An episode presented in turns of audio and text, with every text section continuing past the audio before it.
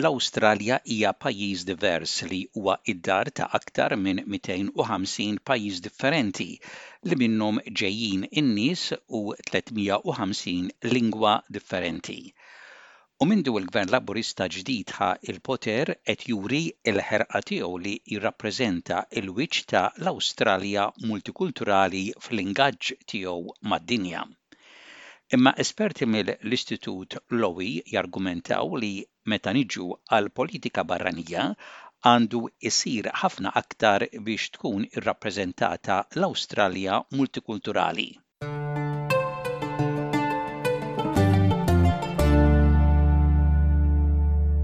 Il-Ministru ta' l-Affarijiet Barranin Penny Wong, li twieldet il-Malasja ħafna drabi tidher bħala eżempju ċar ta' suċċess tas-soċjetà multikulturali Awstraljana, U mindu l-Gvern Laburista qed imexxi l-pajjiż minn Mejju li għadda, Penny Wong għamlitha ċara li trid iġġedded id-dehra tal-Awstralja lid-dinja f'dan id-dawl.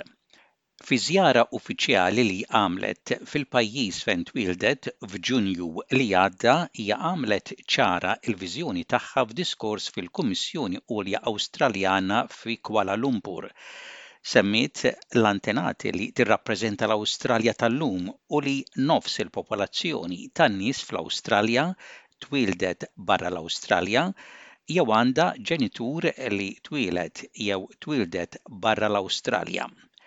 L-Awstralja tirrefletti dan il-karattru rikk lid-dinja biex id-dinja tkun tista' tara lilha nnifisha fl-Awstralja.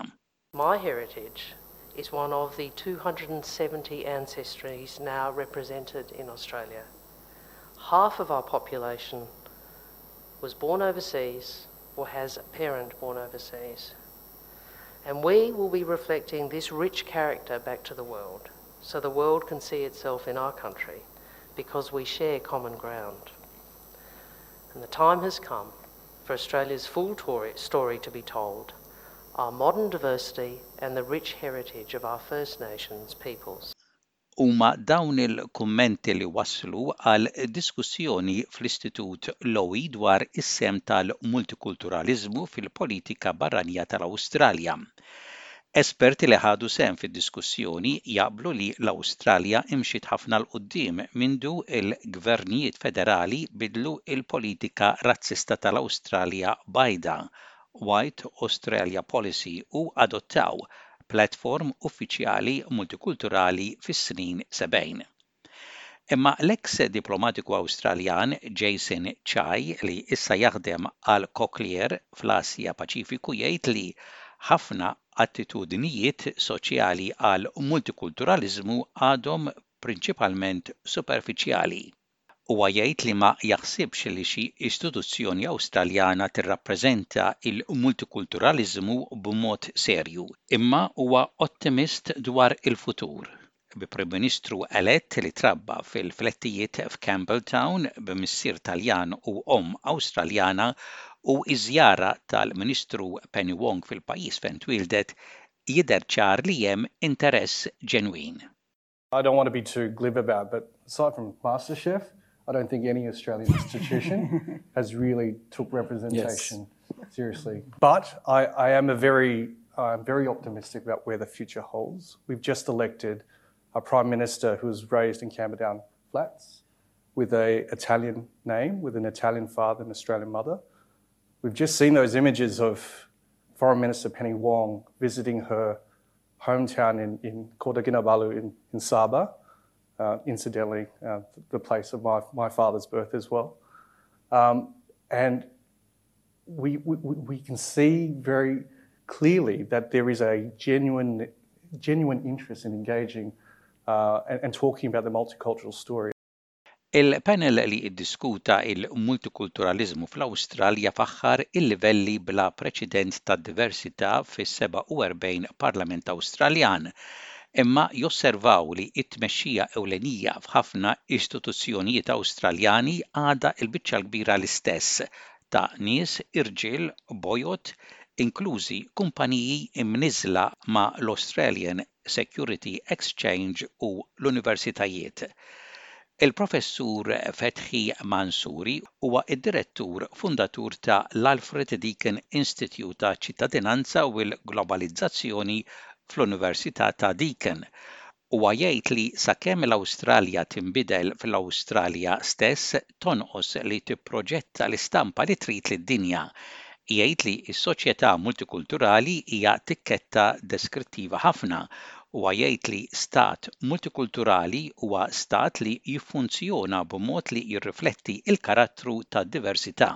Dawn huma l-inklużjoni, ir-rispett, l-ekwità, rispett l-istess għal kulħadd, li jfisser rispett għad-diversità b'mod li jippermetti lin-nies l-ispazju biex joperaw u jgħixu bħala individwi differenti, Jgħid li għadna ma wasalniex s'hawnhekk. Jgħid li dan mhux proġett politiku għalkemm it-tmexxija politika hija importanti. Jgħid li t-triq għadha twila u diffiċli biex naslu bħala soċjetà multikulturali. Il-Multicultural Society is a very descriptive label. We are here diverse, ethnically, racially, religiously, whatever. But a multicultural estate is a state that functions in a way that reflects the ethos of diversity. That is inclusion, respect, equitable, equitable mm-hmm. respect, which means respect for diversity in a way that allows people the space to, to operate uh, as, as different individuals. I don't think we are there yet because mm. it, is, it is seriously a societal project.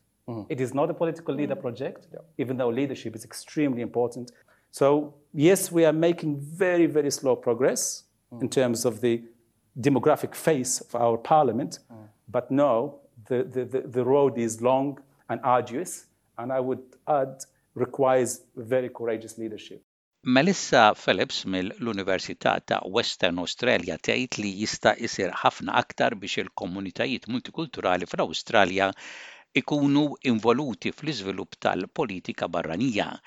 Hija tgħid li ħafna membri tal-komunitajiet diversi fl-Awstralja jibqgħu attivi u involuti fil-politika u s-soċjetà tal-pajjiż minn fejn ikunu ġew. Tagħti eżempju tal-migranti minn Myanmar, involuti fl-attiviżmu f'pajjiżhom jew ta' dawk mill-Paċifiku li jibagħtu flus lil qrabathom f'pajjiżhom. Il-politikanti tgħid jistgħu jieħdu din l-informazzjoni mill-Awstralja stess minflok joqogħdu jivvjaġġaw. Now instead of a Penny Wong jetting around the South Pacific trying to get information and intelligence. Here we go. We've got diaspora communities that are sitting there actively engaged, and, and they're an incredible source of information, advice, um, advocacy that we can tap into. So for, for me, um, it's there, it's happening. We are often slow to recognise the realities of our multicultural communities and this is a huge asset of diasporas that we continue to just overlook and as I said we, we do so at our peril. Dawk li kienu qegħdin jiddiskutu l-multikulturaliżmu talbu għal inizjattivi ta' governanza multikulturali aħjar, lil hemm mir-riżorsi ta' l-avvenimenti kulturali u komunitarji u semmew il-każ ta' politika multikulturali li tkun inkluża aħjar fil-liġi Awstraljana. Fethi Mansouri jgħid li minkejja talbiet għal l-Att Multikulturali Federali dan ma seħħx. Dawk li kienu qegħdin jiddiskutu semmew li l-biċċa l-kbira tan-nies fl-Awstralja huma differenti daqs l-Awstralja stess u għandhom ikunu ttrattati hekk. Imma Jason Cha jgħid li kollox ma' kollox huwa ottimist dwar id-direzzjoni tal-Awstralja dwar il-multikulturaliżmu, jagħti eżempju ta' grupp ta' ġurnalisti mill-Korea ta' Isfel iżuru Cochlear fi New South Wales fejn iltaqgħu ma' Eren tifla ta' disa' snin b'diffikultajiet tas-smigħ. ta' ġenituri mill-Korea t'Isfel kienu qegħdin jistudjaw f'South Australia. Meta dawn il-ġurnalisti marru lura il-Korea, kitbu stejjer dwar Eren għaliex b'mod sottil kienu kapaċi jgħaddu l-messaġġ ta' dak li tirrappreżenta l-Awstralja, tagħti l-opportunità lil kulħadd u ma tħalli lil ħadd barra. Li twelidt fejn twelidt nieħdu ħsiebek. Now I think that's a really powerful point that Australia is different and is inclusive and, and gives these people a, a new opportunity in life. And when, when these journalists went back to, to South Korea, they wrote stories about Aaron because, in a very subtle way, they were able to convey what, what Australia actually represents a fair go, um, that we don't leave anyone behind, that no matter where you're from, you, you'll be taken care of.